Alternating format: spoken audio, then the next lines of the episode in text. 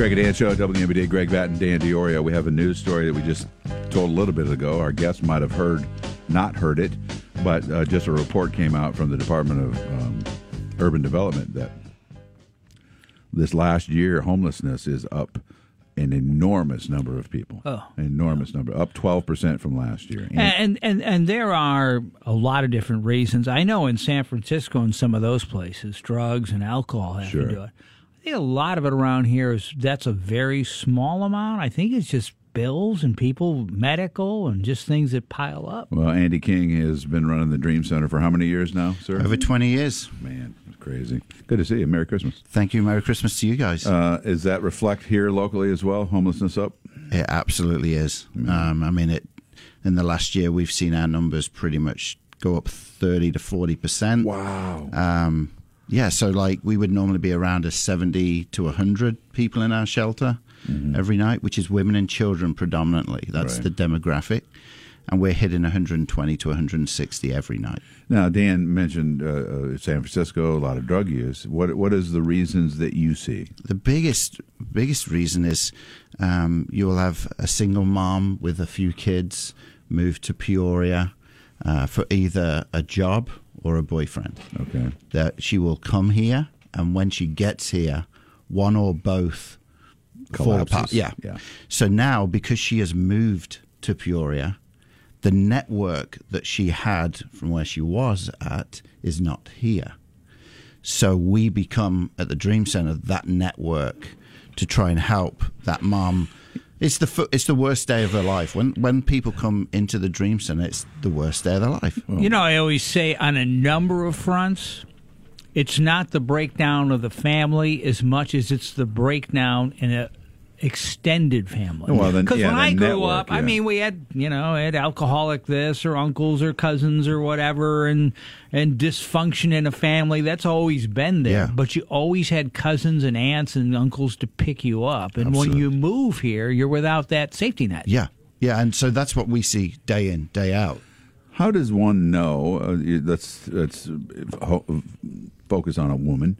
The woman has got three little kids. She moved here for a boyfriend. It all fell apart. She lost her job. How does she get to you? How do you normally find that woman, or does she find you? Most of the time, they find us. Right now in Peoria, we're the only emergency shelter for women and children, so there is nowhere else, right? Okay. So, Do uh, police help with that? police help. I mean, we have a lot of uh, midnight to 6, 7 a.m. where the police are bringing people. No like, they find them, like, we didn't know where to go.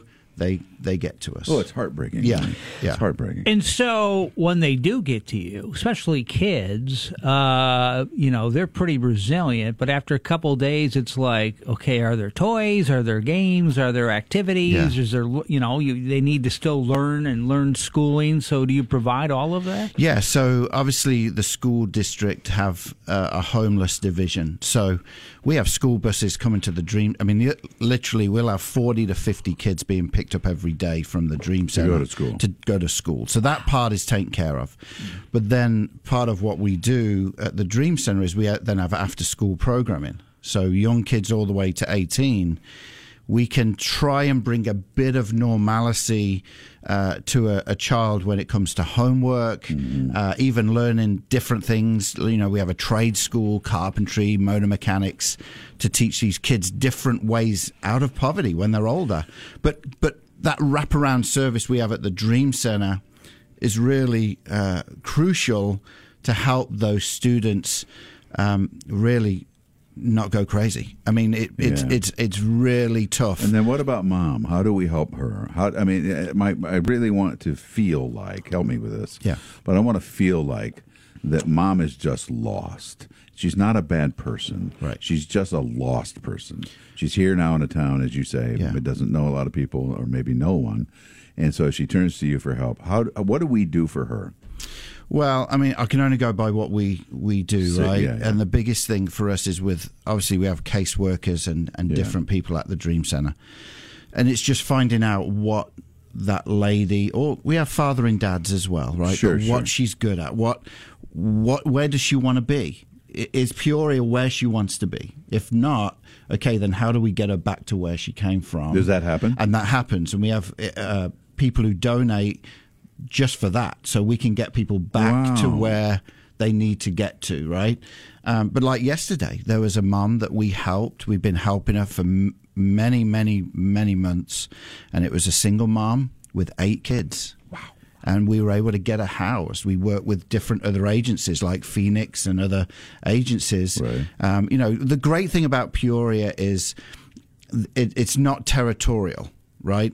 Um, there is a lot of organizations. We work very closely with Peoria Rescue Ministries, with Phoenix, because we know we can't do it on our own, Right. Right? We can help and really meet a need, but then we don't do everything, right? But if we Right, can and help, like Peoria Rescue, they have their own specialties because I think they deal a little bit more with men. Yeah. and then and, and everyone else has their own little niche. Yeah. so that, th- yeah. Think about the, the the analogy there, the, the the the metaphor, whatever it is, of you can't do it alone. Neither the, can the person coming to ask for help. Right. None of us can do any of this alone. I can't do this alone. Dan and I have to have each other. We have to have Caleb. We have to have this this company. Yeah. Uh, it doesn't. But we sometimes, uh, when we're judging other people, I think we sometimes say, "Well, just do it."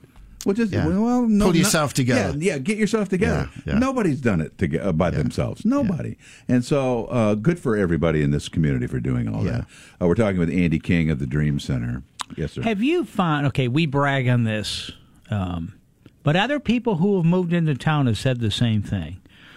That uh, this area prides itself on being per capita one of the most giving communities that they've ever been around. Have you found that? Absolutely. I mean, we wouldn't Dream Center wouldn't be around if uh, people didn't give generously. I mean, you know, this time of the year for most nonprofits, it's it's a hard hard time. As in, for us, for instance, thirty percent of our yearly budget comes in December. Right. Right. So it's one of those things where, yeah, we're always white knuckling in December, but yet we always see people step in, and this area has been incredible. Yeah. It's a wild. So for people, some of these moms who want to stay, um, I mean, you kind of have to on the spot do a psychological evaluation. But if they really want to try, there's people needing workers. Yeah. Are are you hooking them up? Absolutely. We have a, a strong network of different organizations and businesses that are looking for people uh, work wise as well. Uh, and, you know, we're right next to the hospitals. Uh, so there's always different positions there, not just nurses, you know. Right, right. Um, and so. We, you know, there's there's like two to three tiers that we have at the Dream Center. Yes, people are going to come into the homeless shelter. That's like the doorway into Dream Center world for that area. But then we have 21 apartments within the within our building that it, we know just because we've been doing this now for a long time that if we can transition one of those ladies into the village, we call it the village, those apartments, then 97% never go back to homelessness. Wow. That's our That's an unbelievable number. Yeah. And so our goal is to get them into the village because we know that the cycles can really be broken there. Then it, then we're able then to go to different because we don't charge anyone to be in those apartments, but we tell them, you know, okay, you you're now earning well, you're doing good. It's time to move to an apartment or housing that type of thing. So, what is it about the village, the, those apartments? Is it in their minds, hey, we finally got a break, we got opportunity, we actually have a roof over our heads. We don't want to give this up and screw this up. Is that kind of the attitude? Yeah. And, and independence, right? When you when you're in the shelter, you know, you know. I mean, this year alone, we we fed 157,000 meals in our shelter and all the programs we do, but especially mm. the shelter, right? But we're telling everyone when they've got to eat, when they've got to go to bed. When they go to the village, it's a little bit more independent. Yes, we have caseworkers. Yes, we have curfew type of stuff, but we are definitely saying to them, we want you to succeed in life. Here's some tools of how you do that.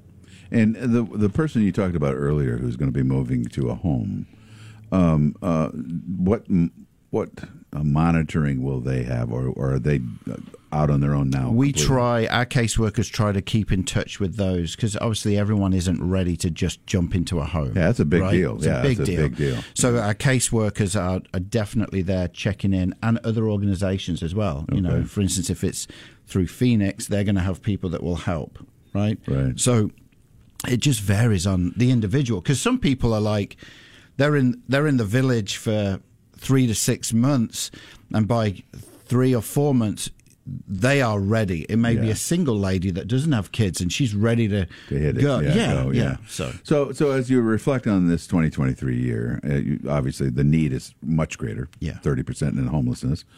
Um, uh, what are you most proud of? What are you most proud of?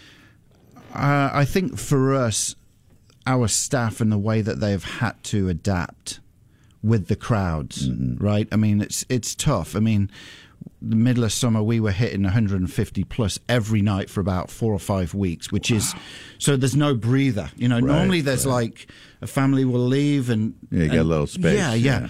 but when you have say three or four families with five or six kids come in uh, all together. So I think our staff have been huge this year and volunteers stepping up and helping as well Do people ever come back? Uh, uh, they, they start out as somebody that you're serving Yeah, and then I, I, become I part wanted of your team? Yeah, I wanted to know Oh, that. Or, have- or uh, what are they? Um, uh, Salvation Army.